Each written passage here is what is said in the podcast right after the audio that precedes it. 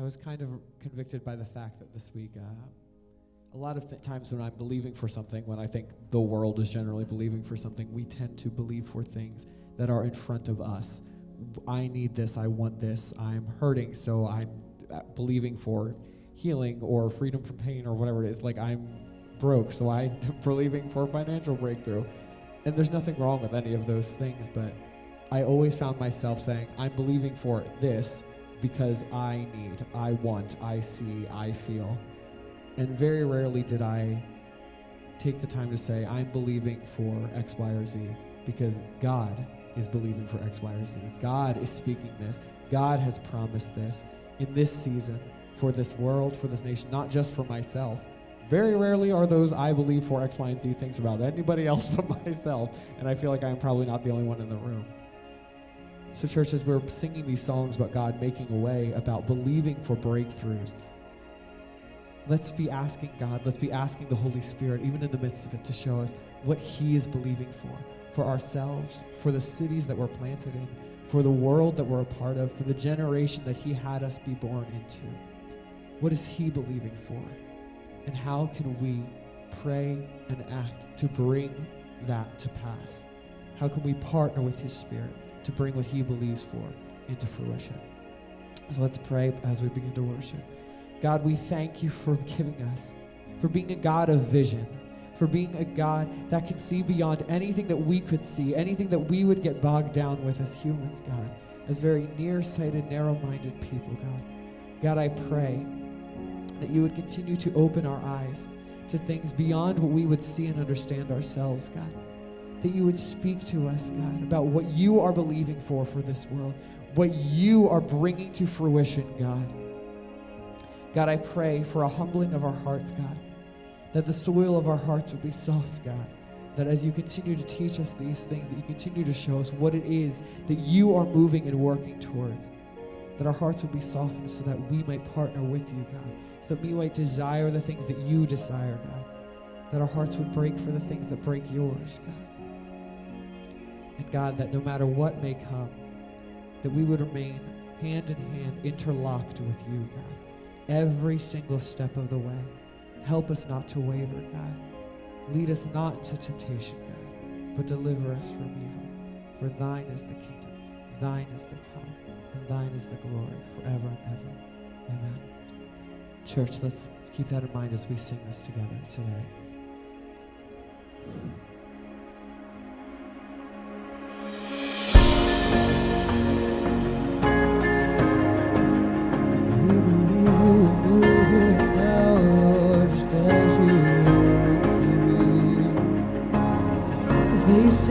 This mountain can't be moved. They say these chains will never break. But they don't know you like we do. There is power in your name. We've heard that there is no way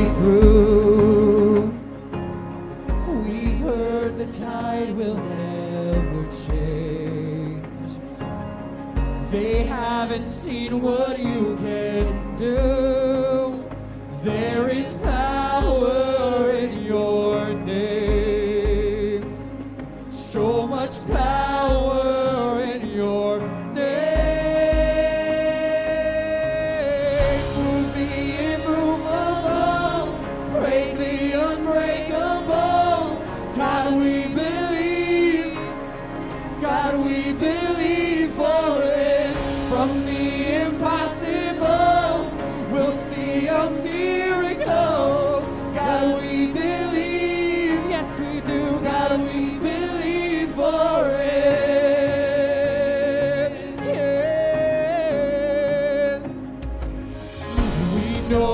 Hope is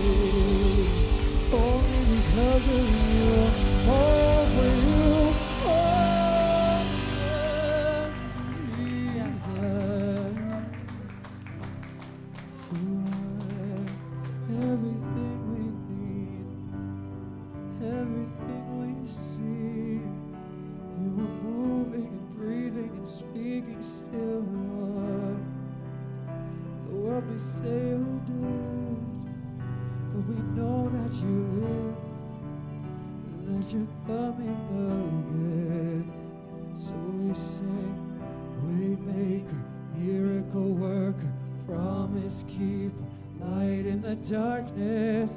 My God, that is who you are, who you've always been. Waymaker, miracle worker, promise keeper, light in the darkness. My God, that is who you are, who you'll always be.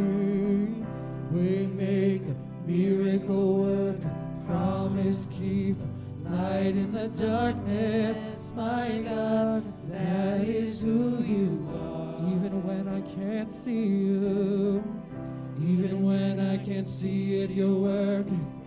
Even when I don't feel it, you're working. You never stop, you never stop working. You never stop, you never stop working. Even when I don't see it, you're working. Even when I don't feel it, you're working. You never stop, you never stop working. You never stop, you never stop. You never stop. You never stop, you never stop working. You never stop, you never stop working. You never stop, you never stop working. You never stop, you One never last time, Waymaker. Waymaker, miracle worker, promise keeper, light in the darkness. My God, that is who you are. Waymaker, miracle worker, promise keeper, light in the darkness. My God, that is who you are. Hallelujah. Hallelujah. Hallelujah. Come on, church. Waymaker, miracle worker.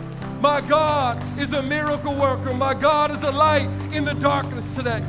Our God is powerful. Our God is high. Our God is exalted. Our God is majestic. Our God is almighty. Our God is sovereign. That means there's nothing, not one word, not one sickness, not one disease, not one circumstance, not one situation, not one feeling that has more power than our God. Father, we've already said, you've said it, we believe it.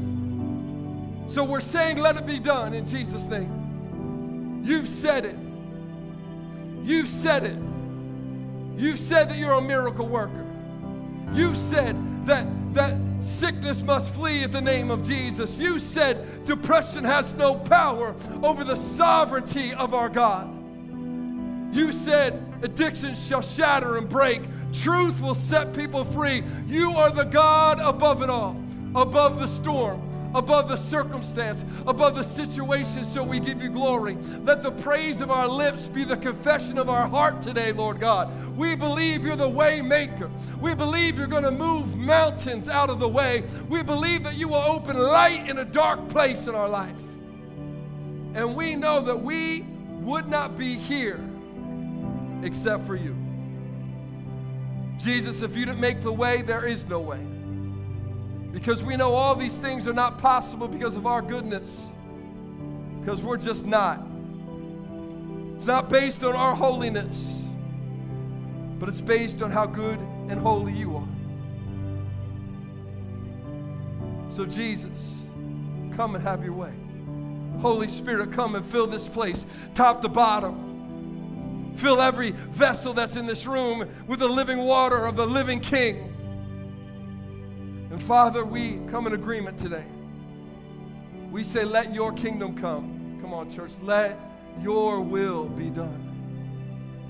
Daddy on earth, in our lives, in this church, in our nation, our world, as it is in heaven, because we need you. Not better politics, not better perceptions. We need you. We need you. We need you. Your power, your will, your peace. Come as only you can. In the name of Jesus, we pray. And together in faith, we say, So be it. Amen and amen. Come on, can we give God just one shout of glory? Because if it wasn't for Him, we wouldn't be here. Hallelujah. We are forgiven, set free, bought by the blood of the Lamb. What a great God we serve. Oh, good morning, Connect Church. How you doing today? It's so good to see you today. Welcome to church. We're so glad that you are here. Danielle and I are so grateful that you came this morning, that you took time and made a decision to come to worship God together. We know there's a thousand places you could be today, especially when it's 937 degrees outside. But you made the choice to come and be a part of what God is doing. There's something beautiful about that moment because as we gather together, He is here with us. That song, I hope those songs, I hope those moments of worship stirred something in you today. Stirred something in you today. He said it. We believe it. Let it be done. How good is it to know that it's not based on our goodness, how good we were this week, how good we were in our conversations driving in this morning, that it's not about our goodness at all. It really is about how good our God is. And good doesn't even begin to describe him because our God is not simply good, our God is great. Amen? Man, I'm so glad you're here today. Can we just, I, I just want to take a, moment and say, uh, welcome all of our first or second time guests. If you're a first or second time guest, thank you for coming, being a part of what God's doing here at Connect. Truly, we want to welcome you. We hope that you pray. We hope that you, you uh, find this a, a home. Make this your home. That, because after all, we say it all the time, but church for us isn't about just a Sunday morning event. It's about how do we learn to live life together as people of faith. And that's what church is all about. And we recognize this morning that people can't be here, and that's why we have online campus as well. Can we just give a moment, give a shout out to everybody who's online this morning? We love you guys. Thanks for checking in, being with us as well. We know, listen, we know that there are people on vacation. Great, good on you. We hope you're enjoying the beach, the, the warm, the warm weather, the, the breeze. Come, I ain't jealous. The breeze coming off the ocean. It's fantastic. Uh, we're praying for you for the five shark attack. Oh, no, no, no. We're praying for you. Look, we do know that there's people even in our in our community that are suffering with COVID and suffering still with sickness. And so, whether you're in your living room, your bedroom, your hospital room, we are with you. And more importantly, it's not just that we're with you. The same God that's in this room is in your room as well. The God of miracles that's here is the God of miracles that's there. And so we're, we're, we're believing with you for something to change in your life today. Well, church, look, we do love you. We're really thankful that you're here. As you're being seated, why don't you just take a moment or two, uh, give somebody next to you a high five, uh, a fist pump, whatever they feel comfortable with, an air high five. Just take a moment to say hi to somebody in the house.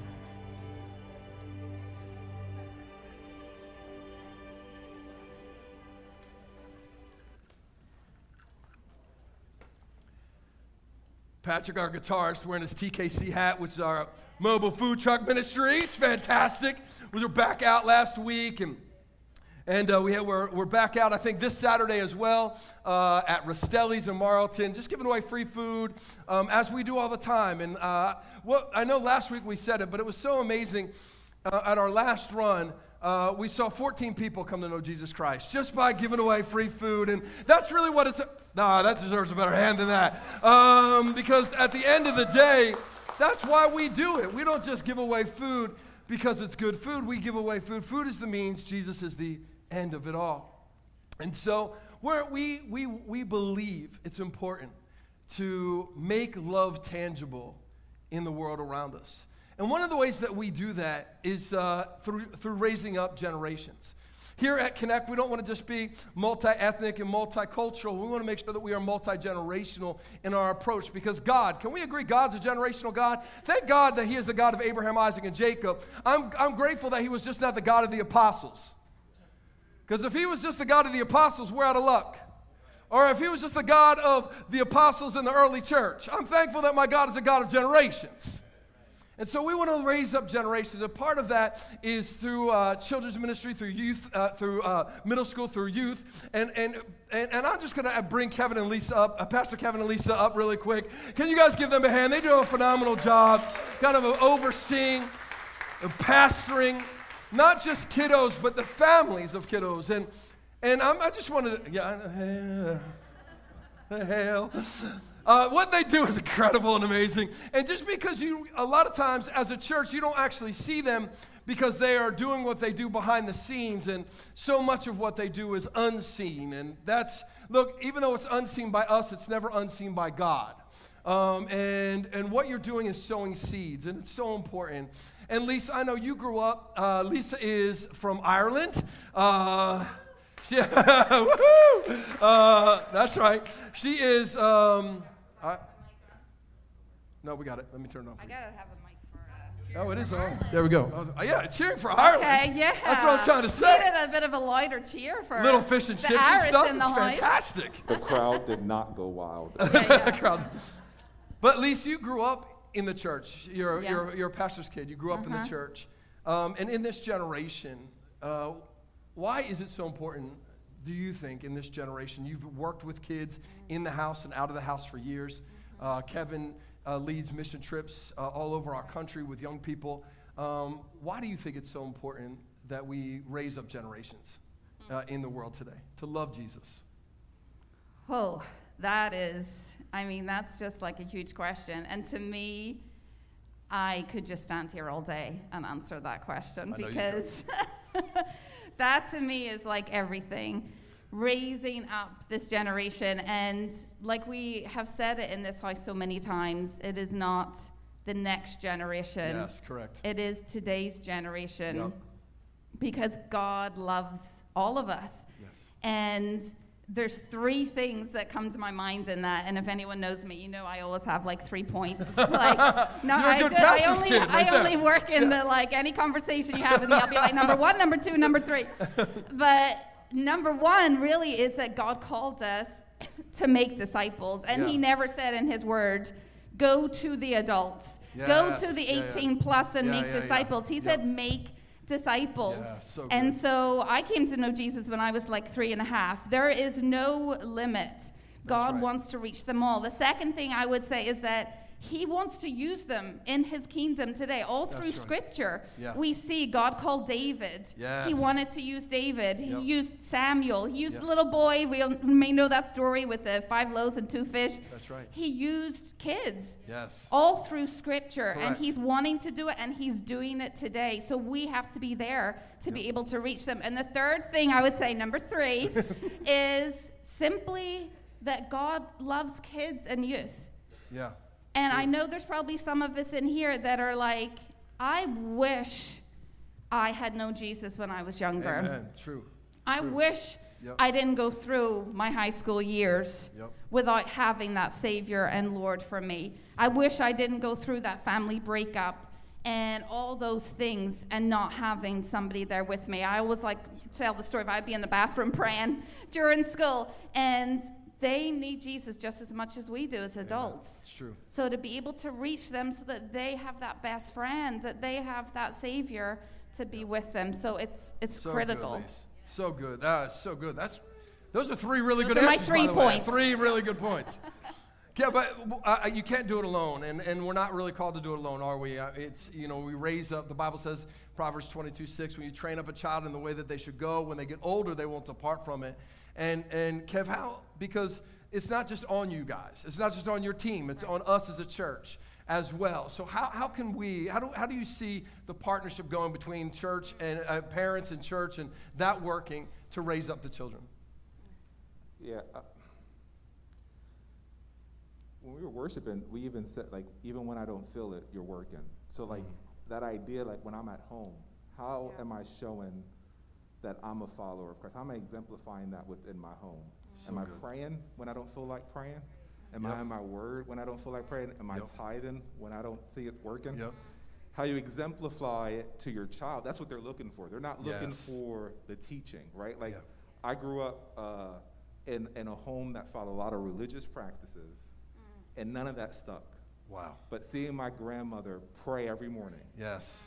Is what I remembered that she took that time with the Lord as sacred and serious, and how couldn't I? Yeah.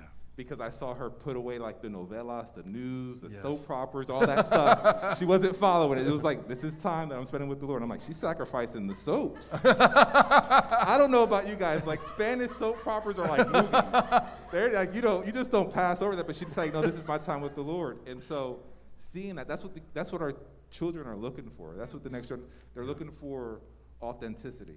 Yes. Are you really following after the Lord, or is it happening when you come through the door on Sunday? Because that's great. Coming through Yep. on a Sunday is great, but man, Monday God is just as important. Wednesday God is Yes. just Come as on, important. Yep. Yep. Friday Yep, God is just as important. And when they see that, then they start exemplifying, like, you know what? I need God every day. Amen. Also, that thing is not perfection. Yes. You know, I am not perfect. Shocker. I know I let a lot, I of, argue lot with of that. guys That's- down, that's just but probably I'm not not true. perfect. But what I do own is I own the space that I occupy in my daughter's life. Mm. So when I mess up, I make sure I take that to her to say, "Hey, I'm sorry Right. for Really messing up." Right. And then she sees what caring and compassion is. She sees what a gentle father is. Yes. She doesn't see an authoritative father. Yes. And I say that to parents, man, like, be honest, be authentic with your walk with the Lord in front of your children. And also, like, bring it into the house. Like, it takes a village, Yes. Correct. right? Yep. And it's not just the village of people that just have kids in the village, right? Yes. Correct. Like, uh, we live in a small town that has a lot of coffee shops. If it just was for parents going into those coffee shops, they'd all close. Yeah. Because we got no time.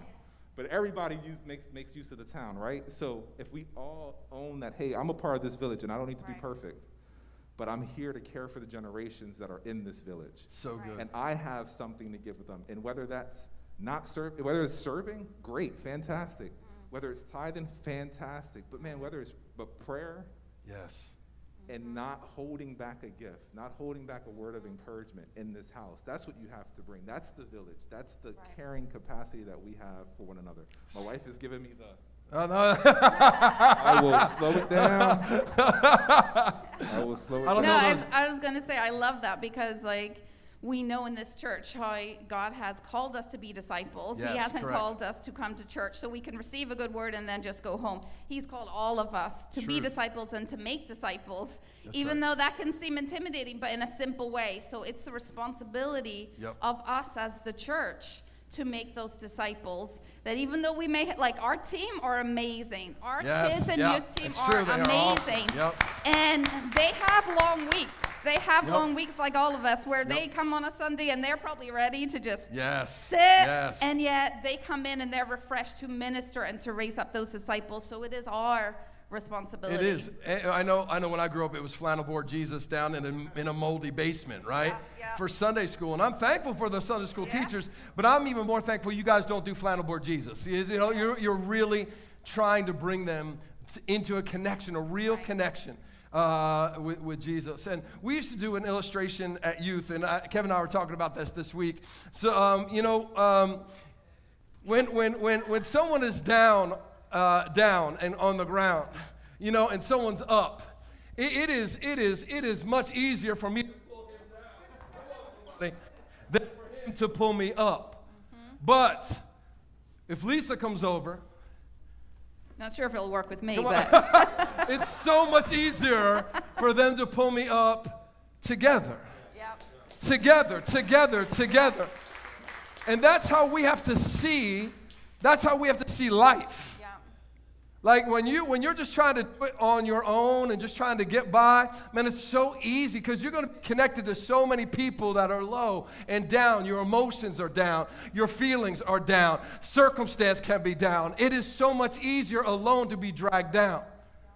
But when you get two or more, the Bible says where two touch anything, there's power. When there's two work together, the Bible says there's greater return for their work.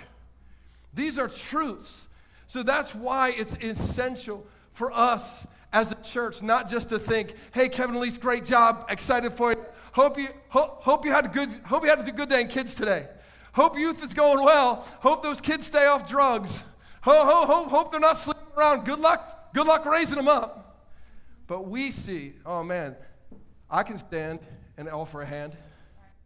I don't have to, I don't have to lift it all myself, but I can be a hand that lifts. I can be a hand that lifts. So, guys, I just can we pray over? Can you guys just reach out your hands if you feel comfortable towards them? I'm just going to pray over them and pray over every ministry, every life that they're touching right now, every parent's life, every grandparent's life, every single mom or single dad, every child, every teenager. In the name of Jesus, we thank you for Kevin and Lisa. We thank you for their team. We lift them up unto you. We shout unto you, Lord God, a voice of triumph over their life, over the ministry. Lord God, I, I, we bless, we pray a blessing over every seed that they sow into the child that is the youngest in that nursery, to the child that is oldest in youth, to every parent, every grandparent, every aunt or uncle who brings their child to partner with their discipleship. We pray a blessing blessing over them. We pray a breakthrough. We pray prophetic voices to be unlocked in those children, Lord God. We pray for them to rise up and live lives that give glory unto you, that they may be light, uh, world changers in their generation, that they may carry the love and the compassion of the King all the days of their life. Protect them from the scars of sin. Raise them up to be a generation that hungers after you. That hungers after you. So every seed that is sown, we, we, are, we are proclaiming that it finds good soil in Jesus' name. And together we say, Amen and amen. Amen. Amen. Guys, we love amen. you. Thank you so much for what you do. You guys are awesome. Thank oh, you, Pastor Kyle. yes, yes, ma'am. Yes, um, um, I'm not helping. Is that better? Oh, hey. This kind of church. I like it. It's fantastic. Just so you know, that is my wife, uh, not a strange woman. that goes viral. Pastor gets butt slapped by woman. It's great. Hey, thanks for letting us talk about that. that that's, it's, it's important we know why we do what we do. It's important that we hear the clarion call of God. Not just for our personal circumstance, but actually how we can be a part of a body. Come on. If we were all fingers, how could we walk? If we were all toes, how could we eat? We're not. The Bible says we are a body of different parts, but forming and working together, we can do all things in Jesus. Well, are you guys ready for the word this morning? I'm ready. Come on, why don't you open, since you have your Bible, why don't you open with me to John chapter 4. John chapter 4. John is the fourth book of the New Testament Matthew, Mark, Luke, John. It's written by the Apostle John, uh, who's a disciple of Jesus, and he actually writes that he is the disciple who Jesus loves. I, I love that. I love that, that he writes that, right? It's like Jesus didn't say it, he just wrote it. He's like, ah, I'm just really, I'm the disciple. How different would our life be if we were people just like, you know what? Jesus just loves me. And I, I just, I, am just, this is who I am. Jesus just loves me. That's what, that's what I want to talk just a little bit today about. How do we have a, a lifestyle, a life of worship with God that comes from intimacy with Him? It's not, it's not just what we do, it's who we do it with. So if you need a title for today's message, it's, uh, you know, throw another praise on the Barbie. I know that's horrible, isn't it? But come on, this is the, the season of life, the season of the year when we love to throw some things on the grill, don't we? We love to throw some hamburgers on the grill or some steaks on the grill, right? We get them over the fire. They get a, they get a good flavor, they get a little smoky taste. Uh, it's just, the taste becomes kind of out of this world. We love it, right? Does anyone remember when Outback was a thing? Like when Outback, I know some of you are like too young, you got to Google Outback. Outback was a thing, like when it first started, you had to wait hours to get in. Like you'd be out there eating appetizers, right? You know, the, the, the blooming onion, you're eating all those things because you were waiting. You couldn't wait to get in, get some Alice Springs chicken, get some shrimp on the Barbie. Oh, I know, that's bad. All my Australian friends are rolling their eyes. They're like, that's like half Crocodile Dundee, half Tony Soprano. That's just brutal. But I love it. Uh, the truth is, however, guys, that our life has been designed to be that kind of life, to be a sweet aroma to God, a life that's set over the fire of sacrifice.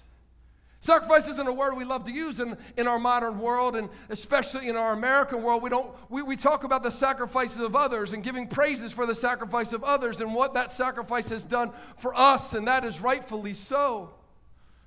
But the Bible talks about us as men and women of faith living a life of sacrifice. And, and when it comes down to that, it's really just simply about choosing His word and His will and His ways over our own. And in so doing, we create this life that produces a wonderful aroma, a flavor, a sweet smell of worship to our King. Paul tells us in Romans chapter 12, verse 1, he says, Look, this is not a suggestion, it's actually a command. He says, Offer yourselves as living sacrifices to God, holy and pleasing to Him. Holy pleasing. Offer our lives up to God in such a way that is holy, that holiness becomes the standard. That, that the way that we think and the way that we speak and the way that we interact and the way that we live in the church and out of the church and in our marketplace and with our spouses and with our kids, like Kevin and Lisa just said, is actually formed out of the sense of holiness in a way that we're thinking intentionally about how do I please God? How do I create this amazing aroma because Paul says that kind of life is proper worship. Worship. That is really putting praise on the Barbie when we put our life on our life. Now, I know what's so incredible. We live in this incredible time, I think, of worship music that is un- unbelievable, don't we? Where, where, where we live in, where there's incredible worship music being written and worship concerts and worship conferences, and I think those things are absolutely beautiful but it can actually send the wrong message to us. It can reinforce the belief that worship is simply what we do when we get together and sing. When we get together to, to, to just worship in, a, in, in the way that we did earlier already today. But in the midst of it, we forget that worship isn't simply about music. It's never about our preferences. And it's not about the feelings that we get or the atmosphere that we're in. It's always about Jesus. It's always about how Jesus, what God is receiving from the life that we're living. How do I bless Him? How do I please my King? In Christianity, over the years, we've spent countless hours, countless amounts of energy trying to figure out what is the right way to worship. What's the right way to worship? And we miss the crux of worship. It's not about how to worship, it's about why do we worship? Why do we worship? What's it all about? In this text that we're going to look at today, in this incredible text, we're going to see Jesus meets a Samaritan woman at the well, right? It's, it's a story maybe some of you are, are familiar with. That encounter, in and of itself, is already unusual because uh, a, rabbi should never be alone with a woman, especially a woman that, the, that the, the, the word talks about has the kind of reputation that she has. And he's there. He actually intentionally goes to meet her. And, and he, he tells her everything about her life. He says, Look, you've been married and divorced five times, and and this guy that you're shacking up with now, he's not really your husband. But in this amazing act of compassion, he actually sheds grace into her life. He sets her free from shame and pain, and he introduces her to himself. But I think what's interesting is her response to that. Her response is this How then should I worship? What's right? What's wrong? Which people are right, which people are wrong? Is it the Democrats or the Republicans? Is it the Tea Party, the Patriot Party, the Green Party? Is it, is it the Charismatics or the Baptists? Is it the Methodists or the Presbyterian? Who is doing it right, Jesus? Because that's what I want to know. And what's so amazing is his response to her. Jesus' response to her shows her that she's missing the point that worship is not about where it happens, it's about to whom it happens for. He actually says, The time has come when my worshipers will worship the Father. I know we love to jump to the rest, but that's the heartbeat of what worship is. The time has come for worshipers to worship the Father. Uh, not at an altar, not through the Ark of the Covenant, not on a mountain of the, uh, with a, that the temple sat on, but we're here to come to worship the God of the temple, the God who made the ark, the God who actually was within the altar. That's the God that we are wed to worship. That's the focus that worship should have. And today, maybe this can help us shift our sense of worship away from how and redirect it to the who. How? Now, don't get me wrong. The Bible's filled with lots of great examples on how to worship. Lift up our hands in the sanctuary, bless the Lord. Shout unto God with a voice of triumph. Clap your hands, all you people. Shout unto God with a voice of triumph, right? All these things. There, there's thousands of ways that the Bible talks about the how, but if we mess up the who, it is simply white noise. It's actions without passion. In this story, we're going to start in verse 19 after he tells her all these things. And this is her response. She says, Sir, the woman said, I can see that you are a prophet. Well, she gets it so, partly right. Our ancestors worshiped on this mountain, Mount Gerizim, by the way, but you Jews claim that the place where uh, we are to worship is in Jerusalem on Mount Moriah. Uh, woman, Jesus replied, believe me, a time is coming when you will worship the Father neither on this mountain nor in Jerusalem. You Samaritans worship what you don't know. We worship what we do know, for salvation is from the Jews. Yet a time is coming and has now come when the true worshipers will worship the Father. Stop. We don't need to go any further. We will, but we don't have to.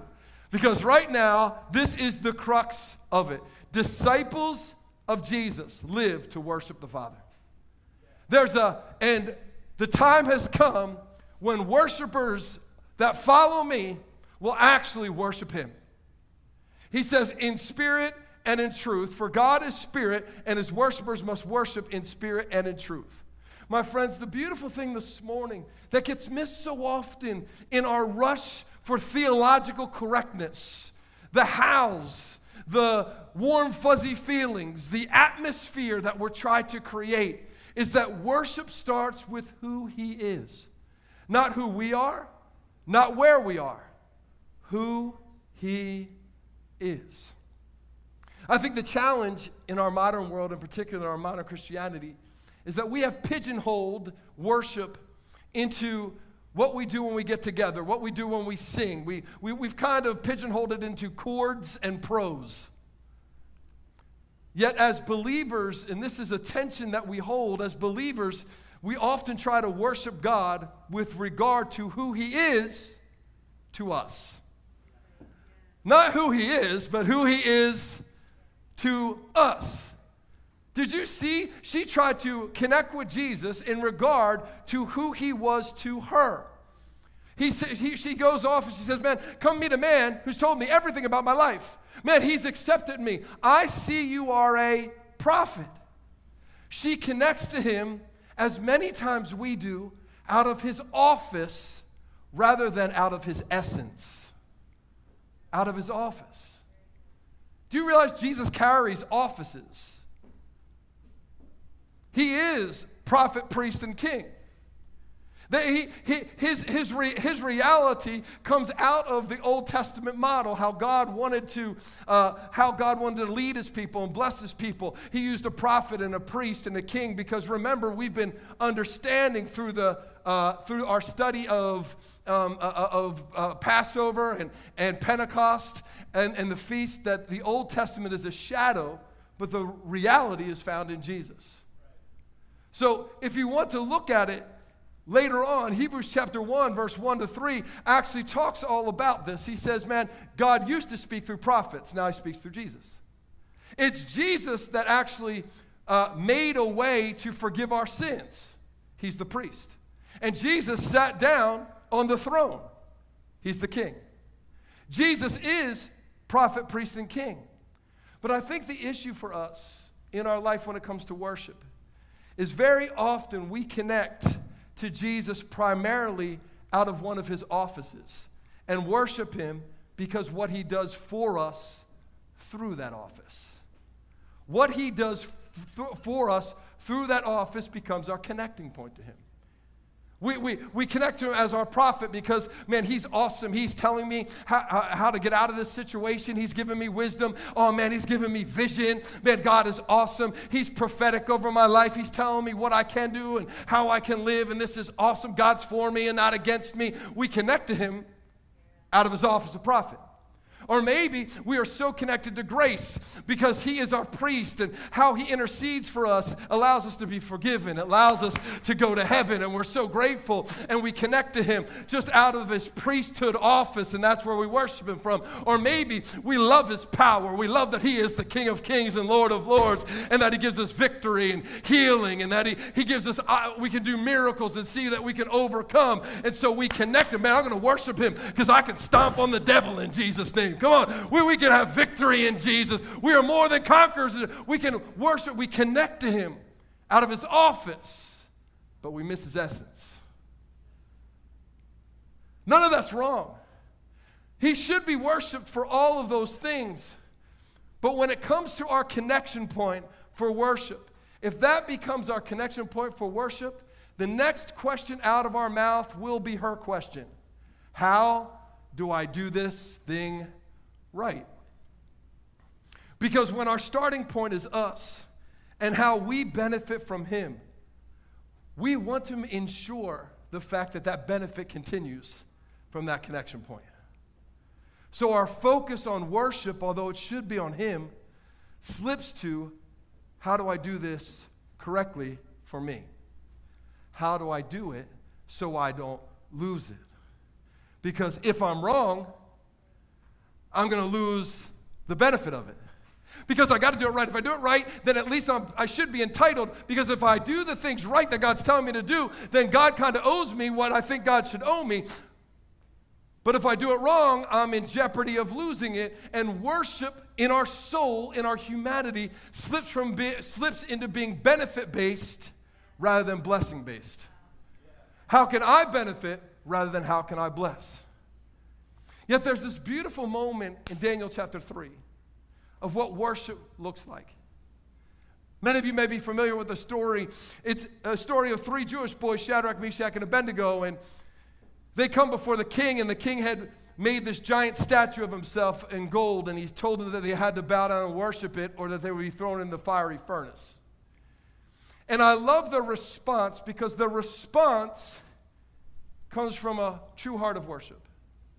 They say, King, look, we get it. We want to let you know that our God can save us because I know who He is. He can save. I don't, I, you, you don't know, but I know who He is. But even if He doesn't, it ain't going to change my mind on who He is. And I'm not going to bow down anyway.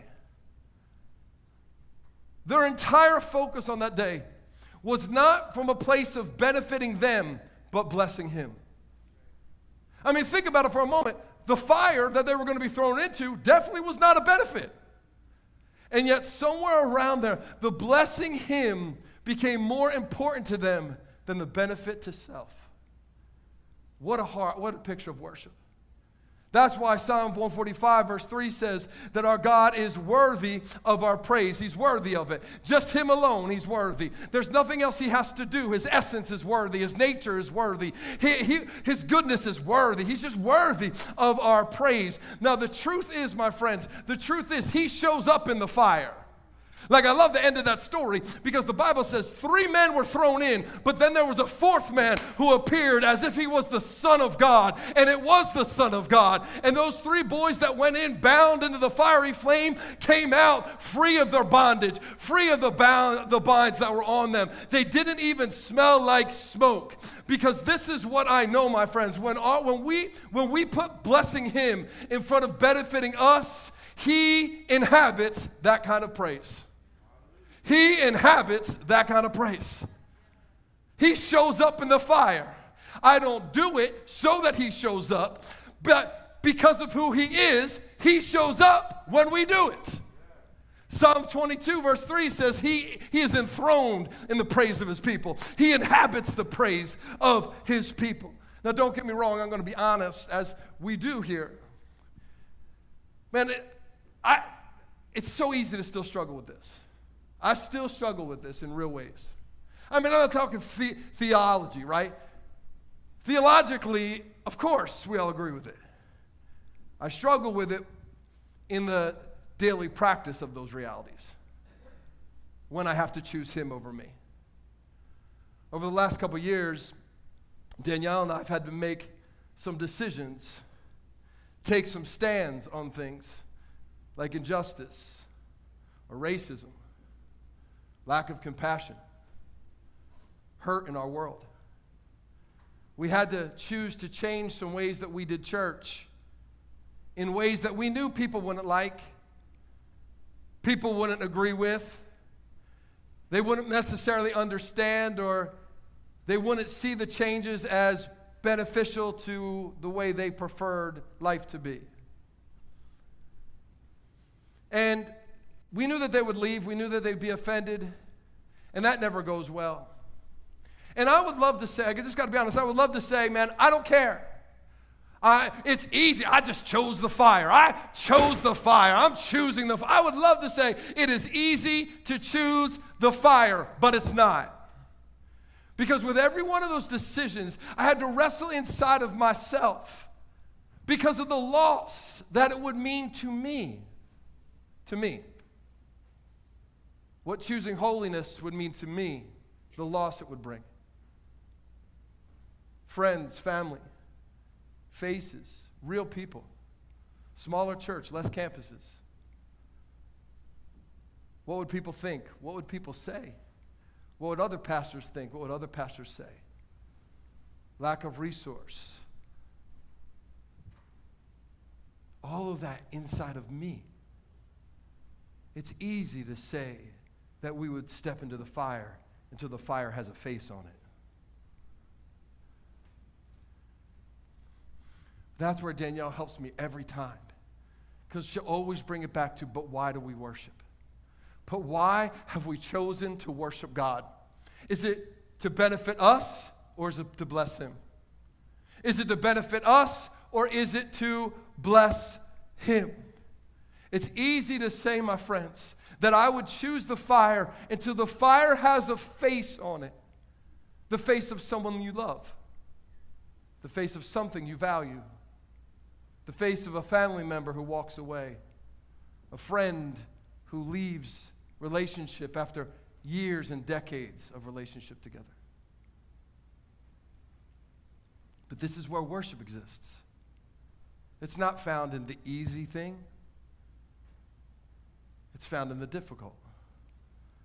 That's why I love what David writes in Psalm 34. He said, I will bless the Lord at all times. His praise will continually be on my lips. I love it. He's actually saying it prophetically over his own soul. He's speaking to his soul. He's saying, Soul, I know there's going to be times when you don't want to, but man, no matter what time, all times, it doesn't matter what moment, all moments, I'm going to choose to worship him, to bless him, for him to be my focus. And that requires a renewing of our mind, it requires a, a, a, a walking this out. I need other people. Come on, here's the truth. We can't do this thing alone because I need other people. When I start to fear the faces, I need somebody next to me. I need someone in my forged group, someone in my if my friendship group to come next to me and say, No, no, no, no, no, no, no, come on. We're gonna walk this thing out together. We're not gonna fear the faces, Jeremiah. We're not gonna fear the faces. We're not gonna fear the loss. When I get tired, when I get weary, when there's cumulative grief and compounded weariness in my life, when I'm burned out, tired, and ready to sell out, I need somebody else around me that can say, I've got your back. I'm going to walk with you. Don't fear the faces because he is worthy to be praised. Not for what you're going through, but for who is willing to go through it with you. His name's Jesus. The reality is, my friends, the woman at the well was asking the right, about the right place, about the right theology, but missing worshiping the right person. As believers, we can be in the right place with the right theology, but missing worshiping the right person. We could be in church we can be married to a Christian spouse. We can have our kiddos in kids' church with Pastor Kevin and Lisa in youth. We can be in, the, in a right forged group or shoulder to shoulder group. We can have our behavior headed in the right direction. Come on, we can be singing the best new worship songs and still at the end of the day missing worshiping the right person. Because this is where the trap lies for all of us. The trap that you are so near every moment in this life being at the right well and worshiping the wrong person. Being at the right well and worshiping the wrong thing. Being in the right garden without intimacy with the God of the garden. That's the trap. That's the trap of religion. It's the trap of modern Christianity. It's the trap of American Christianity. Just doing the right things, but missing worshiping the right person. Isn't that the initial trap that we fell into as humans? Go all the way back to Genesis chapter 3. Adam and Eve, right, were in the right place. They were in the right garden with God, but their focus was on the wrong person. Their focus became how could we benefit from where we were rather than how can we bless God from where we are. How can I become like God? How can I benefit? And I know it's so counter, I think, to us as Americans because we have this belief system inside of ourselves that if we do the right thing, then we should always benefit. There should always be a benefit from it. If we do the right thing, we should always benefit from it. Like if we work hard enough, we should get the promotion. If we, if, we, if we act right, we should have friends. If we vote right, our nation should be blessed. Well, we know that doesn't work. And in this moment, we have to recognize that our soul is pulled constantly towards this concept of how will my actions benefit me? Benefit me, benefit me, benefit me. And that doesn't stop on the outside of our life, it affects the internal worship of our life. How can what I do benefit me when I worship God? And then when it doesn't benefit us the way that we think it should benefit us, we get a certain way with God. And like Adam, we create distance. But this is how beautiful Jesus is. This is how incredible the God that we're called to worship is. Jesus comes to your well. Jesus shows up in your dysfunctional garden to pull you back to worshiping the right who? He doesn't go, you know what? You're at the, I, I, led you to the well. I made the well. I made the water. I made the dirt that the well is in. I actually brought you to the well. You didn't even know it. I was moving in your heart to bring you to the well. If you ain't going to worship the right person, then good on you. He says, I made the garden for you, made the well for you, put you in the garden, blessed you in the garden, gave you all sorts of things to actually encourage you in the garden. You screwed it up. And I'm still showing up to bring you back to the who. Who? My worshipers will worship the Father. Who? In spirit. Oh, no, no, Pastor. There's the how. No, it's not. Still the who. Because he clarifies in the next verse, verse 24 God is spirit. The spirit is who? In truth. John 14, 6 says, Jesus is the truth. Who? And even if she's asking about the mountain, the mountain is a who. Hebrews 12 22 says, We have come to the real Mount Zion. Who is Jesus? Who? Worship is about who, who, who, who, who. Every moment that Jesus came to this woman was to help her understand worship was not about a where, worship was not about a how, worship is about a who. How powerful can our life be if, if we come about a who? By the way, I love this Greek word for truth here. This Greek word for truth actually means to not be hidden, to be incapable of escaping notice. It's about making Him visible, making sure there's nothing in our lives that is escaping being surrendered to His notice. What a definition of worship. How can I make my, how can I make my life such an act of worship that He can be made visible? that my blessing of him cannot escape his notice. I didn't say other people's notice. Pastors notice, friends notice, boss notice. How can I make my life so visible of an act of worship to Him that it's impossible to escape His notice? I think the challenge is we've been talking about the challenges between being a modern believer and a disciple of Jesus. But I think the challenge is as believers, we tend to worship for the benefit that it carries. But as disciples, we worship for the blessing it bestows. For the blessing it bestows. This is why it's a sacrifice of praise. Because it's not in our natural self to choose God, blessing God, over preferring ourselves. It's not in us. That's why it's a sacrifice. That's why Hebrews 13, 5 says, uh, 15 says, we bring a sacrifice of praise into the house of God. We bring a sacrifice of praise into the house of the Lord. We bring a sacrifice of praise into the house of the Lord. And we offer up to you sacrifices of thanksgiving. That's old school, just one halfway out. Offer up to you sacrifices of praise. All right, oh, she said, go on. All right, great. It's a sacrifice, it's willingly choosing to live from a different place. And this is what we have to understand, I think, as we make this decision to live a life of worship that worship is not easy, there's a weight to it.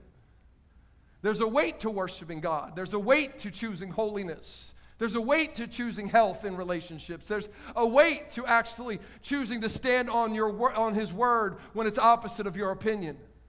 There's a weight to worship. Matter of fact, in 1 Chronicles 15 15, it says in the Old Testament when they carried the ark of the covenant, when the priest would carry the Ark of the Covenant, which was the presence of God on earth, they would carry it on poles on their shoulders. Over hot sand, come on, over rocks, over rough terrain, in desert heat. That's how they were meant to carry it. And when they obeyed, there was a blessing. And obedience does bring a blessing, but that's not why we do it. We do it because it reveals to the one who spoke the word the deep value we have on blessing him. Even if we don't fully understand how our obedience blesses him, even if we think we can do it an easier way. God, I figured out a better way than you on how to bless you. I just want to let you know I've got an easy, I, I figured it out. Now, I know that you're omniscient, that you spoke time and space into being, but I figured out a better way to bless you. David, King David says in 2 Samuel 24 24, when he wants to buy a field to build the temple on, he goes to the owner of the field. His name's Araunah, And he says, uh, Araunah, I'll pay you this much. And Araunah says, Absolutely not. You don't pay me anything. And David says, You don't understand. This is an act of worship for me. And I will never offer a sacrifice to my God that has cost me nothing. He understood that there's a cost, to weight to worshiping God. This is a man after God's own heart. And I think very often we find our, ourselves in a place where we can take the easy road or the harder road. But Jesus said, Wide is the road that leads to death, narrow is the road that leads to life, and few find it.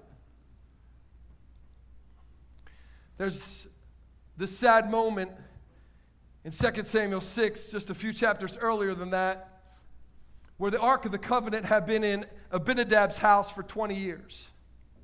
It wasn't in Jerusalem, it wasn't in the temple, it was in this dude's house, and it was blessing his house, it was blessing his household, and they decided it was time to move it to bring it into Jerusalem. Good idea. So they decided to put it on a new cart and let it be pulled by new oxen. Now, I got to be honest, that sounds logical and reasonable. Right? That sounds like that sounds like a whole lot easier than getting a bunch of dudes together, putting some poles in it, and walking the 30 miles. It's logical, it's reasonable, but it's not the word. It wasn't the essence. They figured out an easier way to do it. Do you know what the sad thing is? Like, I love it. They didn't put it on an old cart. I love that the Bible says it was a new car. Like they weren't putting it on some old hoopty, right? They wasn't all messed up, jacked up car. Like, like they like they got a new, I got a new ride. I got some new, I got, we're trying to honor you. He's like, no, no, no, no, no, no. Just because it's shiny doesn't mean you're honoring me. Just because it's new it's the new thing, doesn't mean it's honoring to me. Come on, I've told you there's a word that I've spoken on how worship is meant to be carried because it is a shadow that you're going to find in Jesus. And Jesus didn't go up a hill on a cart, He put the poles on His shoulders and He carried freedom up a hill. The priest carries. Come on, somebody. Do you know what happens? The ox stumbles, that new cart tilts. Uzzah, Abinadab's son, reaches out to steady the ark and he dies. That seems like a messed up story. But this is what I know. This is the truth that we can gain from that. That no one else or nothing else can carry the weight of worship that is meant to be carried by our lives. No one else and nothing else can carry the weight of worship that is meant to be carried by our own lives. We can't put the weight of worship on a cart. We can't put it on the church. We can't put it on the worship team. We can't put it on our spouse. We can't put it if that person changes, if that situation gets better, if I just got a promotion. I mean, if I if that person was just nicer to me, I'd forgive. You cannot put your worship on the cart of someone else. You and I have been designed by God to carry it. And here's what I know He made our shoulders big enough to carry the worship He designed for them. Your shoulders are big enough. Sometimes I feel like, God, I can't stand up under this weight. And He reminds me, I made your shoulders big enough to carry the worship. No, God, I can't stand up. It's too much pressure. He said, No, no, no. I've made your shoulders big enough to carry the weight of worship I designed for you. We can't have someone else carry it. First, uh, First Peter chapter 2 says, We are a chosen generation. We are the royal priesthood. We are a, a, whole, a holy nation a people belonging to God for one purpose to carry his praise. It's not to go to heaven, heaven's the benefit of him being the priest. You know what our purpose is? Carry the worship. The truth is, my friends, when we choose to live a life that worship God's, it reveals our affection, our affection to Him. This is God's love language. We all have a love language, the way that we feel loved.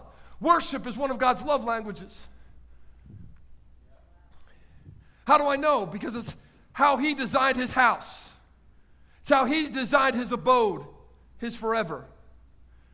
One of the things that struck me, and I hope it strikes you, when you read Revelation, there's this amazing moment that convicts me of why I should worship God. In Revelation 4, the Bible says that the 24 elders that are around the throne, they cast down their crowns before God. They bow down before his throne and they're like, Holy, worthy, God, you're awesome. Then you flip the page over in Romans uh, in Revelation chapter 5, the Bible says there's thousands upon thousands upon thousands of angels that are singing at the top of their lungs, Worthy is the Lamb. Worthy is the Lamb that was slain. Worthy to receive glory and honor and power and praise. Why is that a big deal? Because none of them benefit from any of it.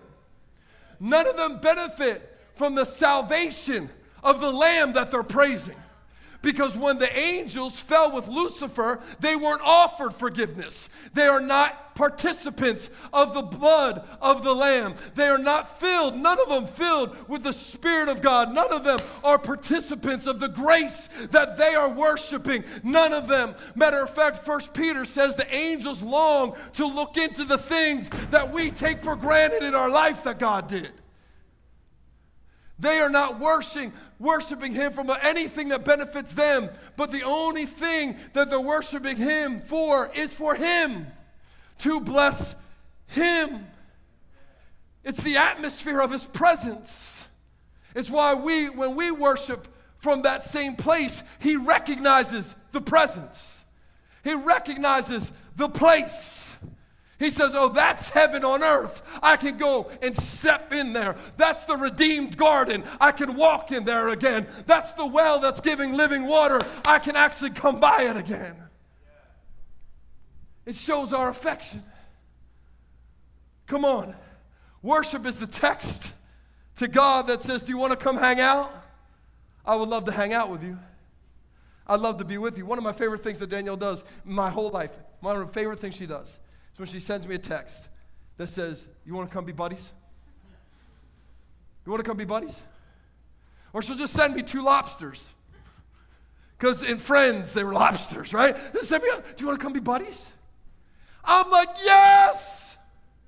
I'm so excited about her wanting me to spend time with her. Like, like it's like, wow, you value me enough to want to spend time with me? That's what that text says to me. But that's what worship does to God. It says, Come on, God, I know I'm in work, but come on, will you come be my buddy? Come on, God, I know I'm at the gym, but come on, will you come be my buddy? God, I know I'm dealing with this extra grace requiring person right now, but will you come be my buddy? God, I need you in this place. I just want to be with you. Speaks value. That's what that Greek word worship means. It means worship. It's giving worth to something. I love at the end of the story, and we're bringing it home. But I love at the end of the story in verse 28, she leaves Jesus. She goes back into her crowd, back to her village. And when she leaves him, she starts to worship. Do you know how she starts to worship?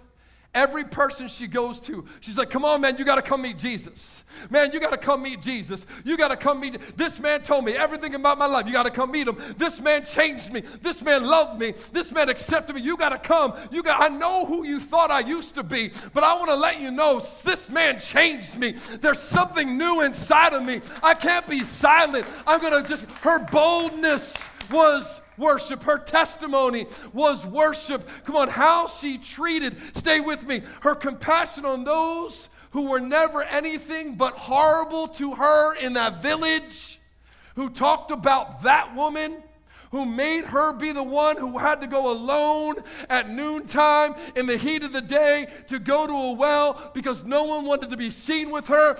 Those people, her compassion for people who, who treated her horrible is an act of worship to God. It is not done in music. It is not done with the strum of a guitar or a banging of a drum. It is done with a life that chooses Him. Worship is choosing to bless Him. During singing, I want to bless Him. During my work hours, I want to bless Him. I love that Paul says in 1 Corinthians 10, he said, uh, Whatever you do, whether word and deed, do it all to bless God, do it all for His glory. Do you realize your work, you can work as worship? Your work is not worship, but you can work as worship. I, have been, you've been hearing me say I've been into gardening lately. Dee and I've been gardening lately.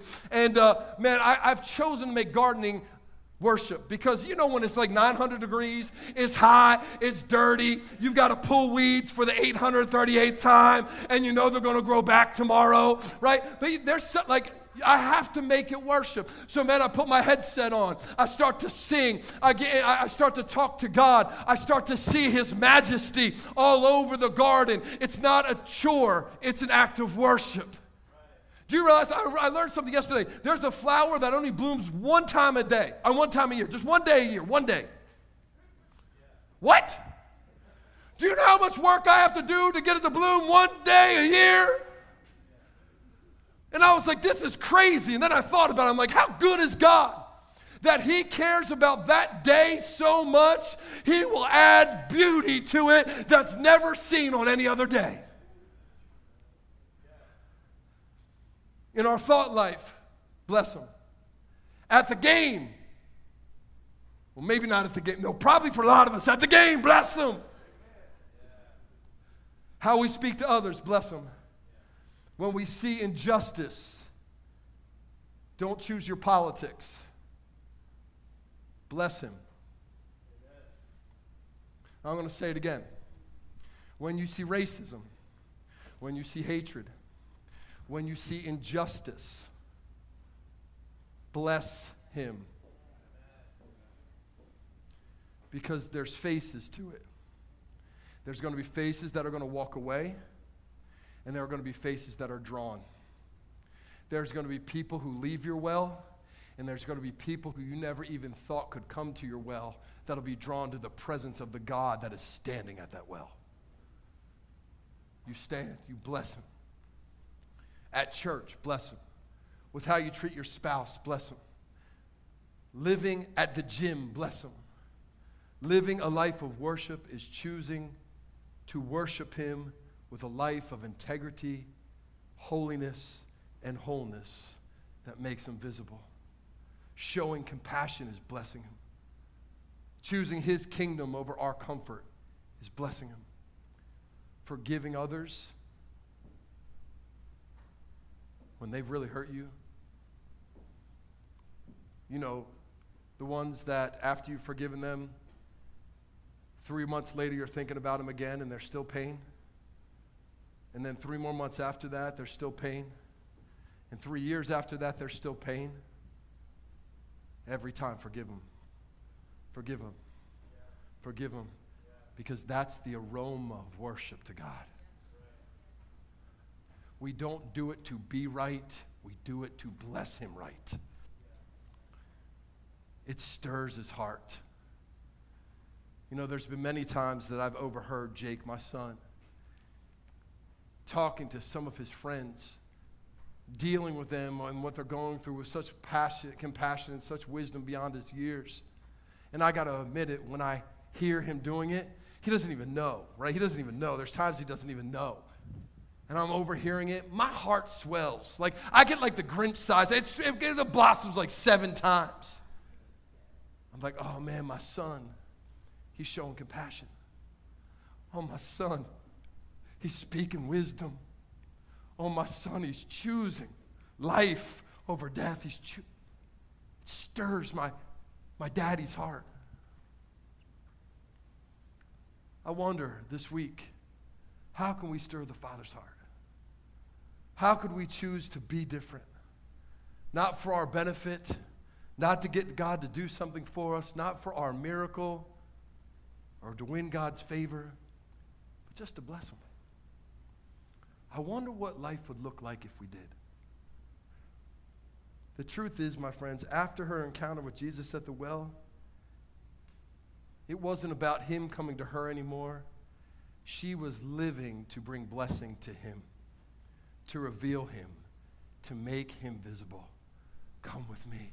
I gotta meet you. I gotta, I got you. I got, I, I, want you to meet Jesus. Hey, attitude, come with me. I need you to meet Jesus. Uh, uh, uh, hey, broken relationship, come with me. I need you to meet Jesus. Hey, offense, come with me. I need you to meet Jesus. Hey, you horrible thing that was said about me, come with me. I need you to meet Jesus. Hey, shame, come with me. I need you to meet Jesus. Hey, guilt, come with me. I need you to meet Jesus. Hey, broken person, come with me. I need you to meet Jesus. It wasn't about Jesus coming to her. It was about her bringing blessing to Jesus. And when that shifted in her mind, everything changed. The way she saw others changed, the way that she saw the world changed, the way she saw herself changed. Because her focus came, became about blessing Jesus. Through six relationships, she tried to fix her world, and it fell apart more and more. But when she met the seventh man, when she met the seventh man, when she met the seventh man, his name was Jesus, everything changed. How many things do we have to go through until we are willing to come to the seventh man? And everything changed.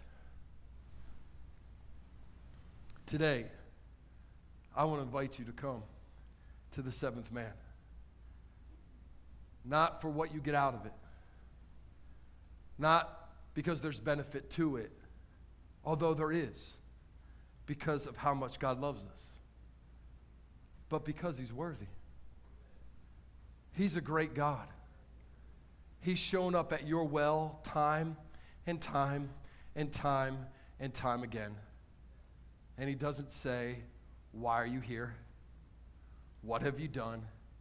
You don't deserve to be in my presence because of your past. He simply says, Come, come, come to me, and I will give you rest. I am good and humble. I will take your yoke on myself and I'll carry you. That's how good of a God. That's why he should be praised because of who he is. Come on, let's pray. My friends, I don't know where you are with God right now. I don't know how you've come into this moment and how you got to church today, how you're listening to this podcast. But I know it's not by accident. And I love the fact that Jesus was not as concerned with how she came to the well that day as how she was going to leave. And that's the same truth that he has for you and I right here, right now. And my friends, like that woman, we may have been going through all these things, all these relationships, all these trials, all these circumstances to try to fix our life and put it together, and it just keeps falling apart more and more. There's a seventh man who showed up. His name's Jesus. And he's filled with love and compassion and grace for your life. The Bible simply says today that if we surrender to him as an act of worship, our first act of worship, just surrendering our life to him, not just to be saved and go to heaven, but as Lord and Savior, saying, God, I can't do it all. I can't do it alone. I know I've been designed to worship you and I'm just doing it from the wrong place and doing it in the wrong way. And today I've chosen to worship you by giving you my life. We're going to pray in just a moment. But that's what this moment is for. It's not about whether or not we go to church or whether or not we're trying to be nice. It's have we ever taken the moment to say, God, Jesus, Father, Holy Spirit, I want you to know that I'm putting my life on your altar. Taking my hands off of it. Because I know you are a trustworthy God. You are faithful. We sang it this morning. You are faithful. The Bible says if I confess with my mouth Jesus is Lord and believe in my heart that He died for me and rose again, that today salvation will enter my heart. Today, the God of the garden will actually renew my, the garden of my heart and make it his throne. Today is your day. So, whether this is your first time praying this prayer, or whether you've actually kind of prayed it before but found yourself today far from Him, can I encourage you? Take the step home again. Today's your day to say, God, I'm all in 100%. And that's what we're going to pray. That's what we're going to proclaim right here. Just say with me, Dear Lord Jesus, here I am today. I am choosing to give you all of my life, to worship you with everything I've got. I'm holding nothing back. I'm asking you, Jesus, to be the Lord and the Savior of my life. Forgive me of all my sin. Fill me with your Holy Spirit. Make me your child. And I choose today to live to bless you now and forevermore. In Jesus' name, amen and amen. Come on, can we give God some praise for men and women deciding to choose Jesus today in their lives? Hallelujah, Lord, we love you. Thank you, Lord God. Hey, church, the Bible simply says that right now, there are angels in heaven that are partying because of the decision you made. We want to actually help you walk this out because this isn't the end of the road, it's just the beginning. And so, right over here, this is Pastor Rick and Pastor Kathy right over there. Look, we have a couple free books we'd love to give you just that will help you understand decisions that you've made or even to encourage you to, to make decisions. They're easy. Look, this life in Christ. Salvation is easy. Walking it out, come on, somebody, is hard. We need each other. So I really encourage you, just take a moment before you leave. Go talk to Pastor Rick. Let him give you the book. Let him pray over you really quick. Get plugged into what God has for you.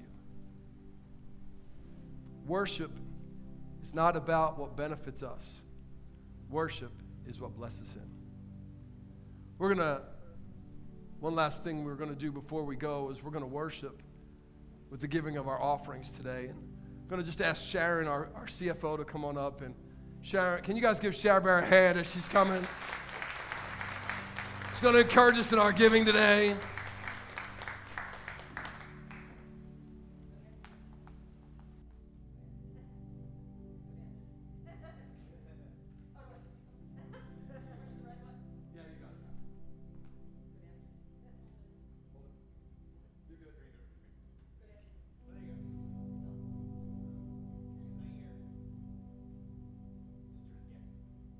Good afternoon.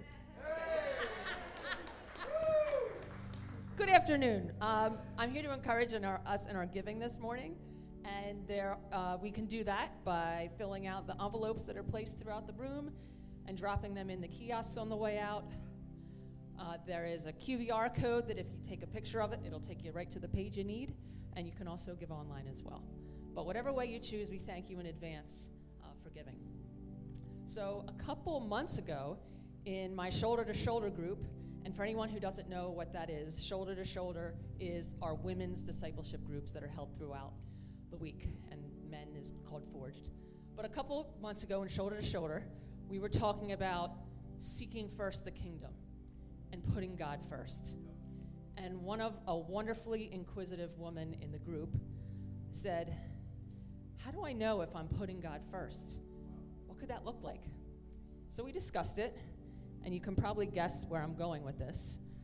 But putting God first in our finances is absolutely a part of what that looks like. So, in light, in the spirit of shoulder and our, of our, in the spirit of our discipleship groups, in which we are big on reflection questions, I have some reflection questions for us in this regard. And some of you might hate me after this. So, are you giving God the first fruits of your earnings? Or are you giving whatever spare, whatever scraps are left over from the week? To what extent do your giving habits reflect a tithe, that 10%? And in light of Pastor Kyle's point today, do you feel the weight of blessing God in this manner? Or do you give an amount that just makes sense to you and is weightless and comfortable? And finally, when you give, are you giving with an internal eye roll? Or are you giving out of love and joy and love for your God? Um, so put Him first in everything, including your, your, your finances. I encourage you in that. Um, so I'm going to pray. All right. Lord, we thank you for the freedom to be here together and meet, and we it gives us joy to give to you in this manner, Lord. We give to you with no strings attached. Only we give to you because you're you. No strings attached. And we just praise you always. Bless the gift and the giver. Amen.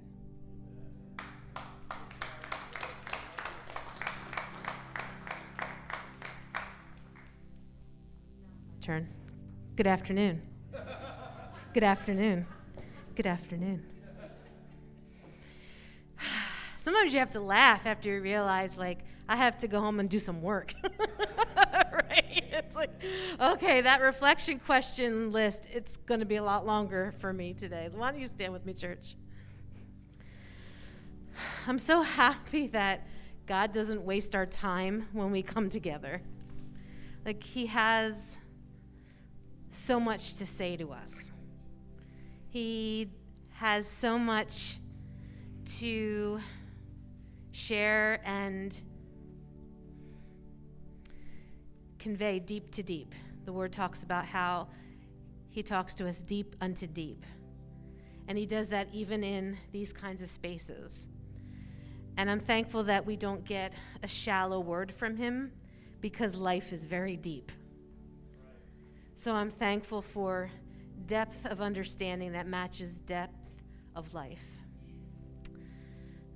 God, I thank you that your word is even larger than the large lives that we lead. I thank you that there is no part of us that needs to be dissected, that can't be covered within, within what we learn from your word. Father, I pray that you would continue to give us a hunger and a thirst to go internally with you and to worship in our yielding. That you would help us to yield, God, and see it as an act of worship. Every time, Father, that we have a pushback, help us, God, to see our submission to you as a yielding and as worship, God. There's so much that you can do inside of us when we just listen. So, Father, I thank you for this house. I thank you for brothers and sisters in Christ who helps surround me with a community that holds your heartbeat and reflects your heartbeat well to me. And I pray, Father, that the strength that is needed in the days to come would come from your word for us, would come from our worship of you, and would come from this community, God, as we reflect you as well as we possibly can to one another. In your name. Amen. Amen. Have a beautiful week, church.